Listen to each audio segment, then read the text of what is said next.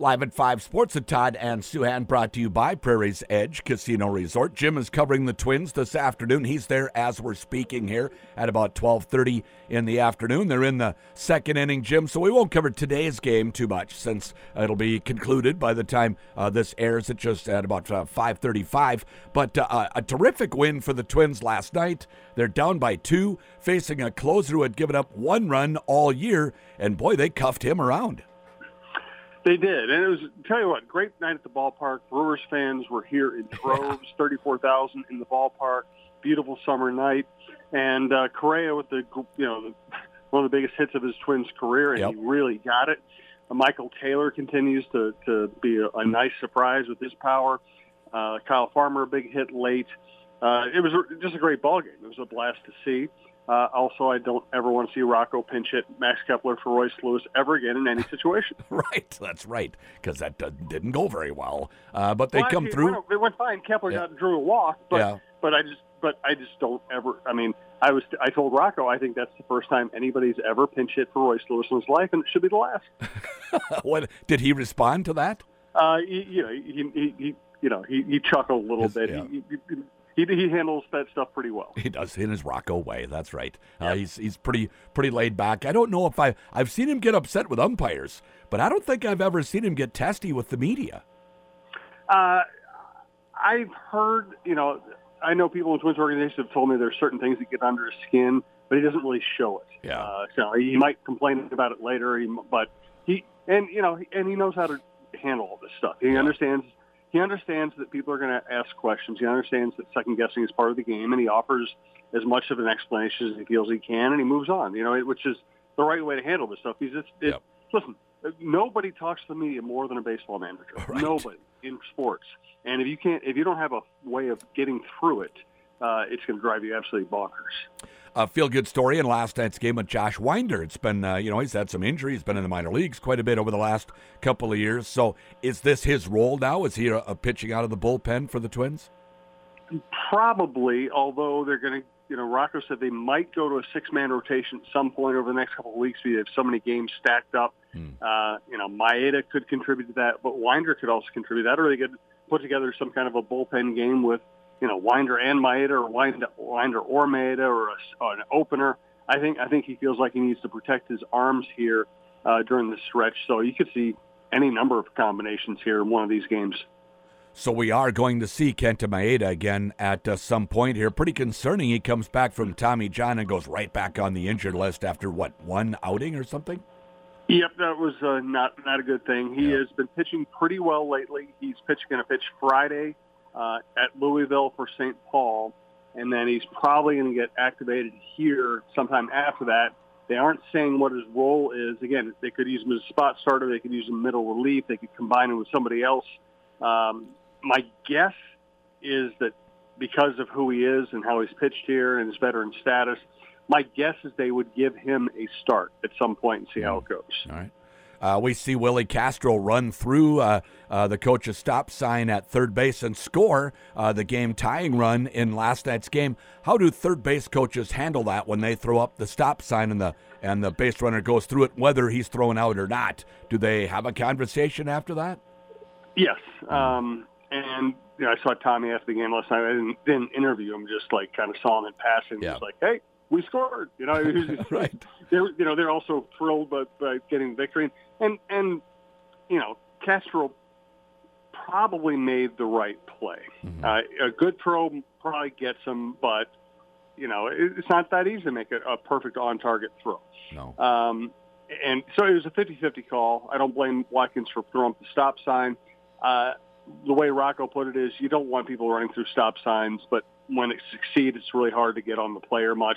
So I think they'll have a, a, a calm, philosophical conversation about it. Yeah. They asked Castro, and he said, Gosh, I just didn't see it. You know, I was hustling home. And, you know, he's got more speed than I remember. We've watched Castro play for the Tigers. I didn't remember he was such a, uh, you know, a, a force effect on the bases. Rocco said the same thing this morning. Uh, he said that you know two of the things that have really surprised him this year were uh, are Michael Taylor having this much pop and being this good a base stealer, Mhm. and Willi Castro being this much of an athlete. Uh, he has some power. He has speed. He that was a that was a you know big time steal. That was a Yes. okay. Everybody knows he's going, and he's still going to get it. He's faster than they thought. He's a better base runner than they thought. He has lots of arm. He has some pop. Uh, no, listen, I don't want to make. He's not a great player, but Yeah. he's he's he's better than they thought he was. This is the kind of guy you want as your utility man, as your Yep. 24th, 25th man, 26th man on the roster, is a guy who can come in, play multiple positions, and play it well, and get fans or people talking well, maybe this guy should play every day. Not necessarily, but boy, he's a good guy to have on the roster.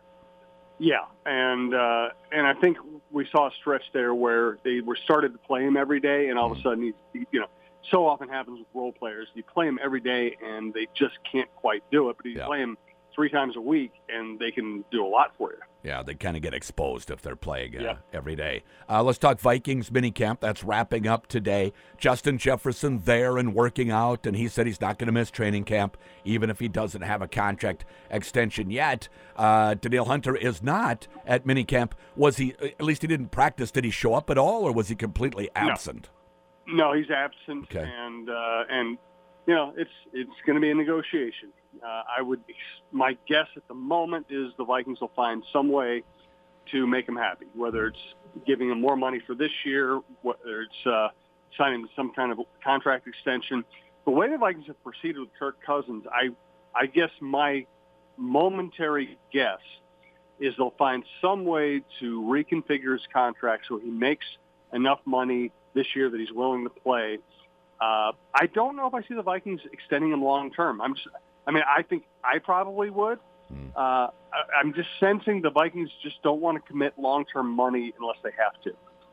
And that's uh, to Hunter and others. Is out there kind of looking at? Are they heading Uh, toward a little change in the roster here? Oh, Well, I mean, Hunter is only 28, Yeah. and he's a great player. Uh, he has had enough injury concerns that I just wonder, and this is just me guessing. This isn't anything anybody said. Mm-hmm. I just wonder if they want to see more before they commit long term. Uh, let's talk uh, uh, Stefon Diggs. Now, I didn't think that Diggs was a big diva when he was with the Vikings, but there's stuff going on in Buffalo right now. He was a big deal when he was with the Vikings. Yeah, all right. No doubt about it. Yeah. Um, you know, and he, he went there to that stretch where he was missing practices or whatever, and That's right, pretending to have that's a right. cold. And Yeah. uh, no, he was he was absolutely a big diva, and you know, he, and he basically forced a trade away from Kirk Cousins and this offense to go play in Buffalo with Josh Allen, and now he doesn't seem to be as happy there. Honestly, it's just who he is. I I, I don't think he's evil. I just think he's very immature. Yeah. So, any guess what might be going on? I mean, Josh Allen is up there uh, apologizing for transgressions that none of us know uh, if it's going on or not. So, uh, you know, he's trying to lay the groundwork to bring Diggs back. It Diggs likes everybody to bend over backwards for him, huh? Uh, he really does. Hmm. Yes, he uh, he again. I think it. I think he's just an immature guy, uh, and if things aren't going well right now, he pouts. He causes problems. Uh, really, you know, it was a. It, it's amazing how well this worked out for the Vikings. Hmm. Diggs forced a trade. They end up getting Justin Jefferson out of the trade. Jefferson is a better player. Jefferson's a better guy, and Jefferson to date has been much cheaper than Diggs. Uh, that'll change eventually. Uh, and I'm just not surprised at all that Diggs has become a pain in the butt. U.S. Open kicks off tomorrow morning uh, out at L.A. Country Club. Uh, first time in many years, I guess, that they've uh, hosted it there in, in Los Angeles. Have you ever been out to L.A. Country Club? No, I think they'd shoot me if I showed up there. Uh, pretty exclusive. that's, where the stars play. Right. That is where Jack Nicholson spends his time. And there, you know, and Riviera is another one too. But Yeah. uh, no, it's pretty exclusive. It's a beautiful course. I'm really excited about this. Uh, they have long, difficult, weird par threes. They have short par fours. You're going to see a lot of strategizing.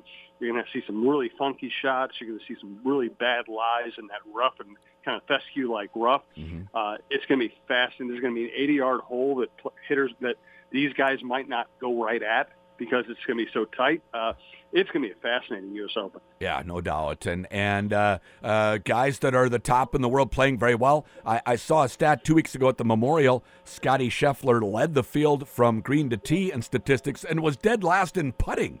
Uh, Yep. It's amazing how one little aspect of the golf game can hold even the best in the game back a little bit.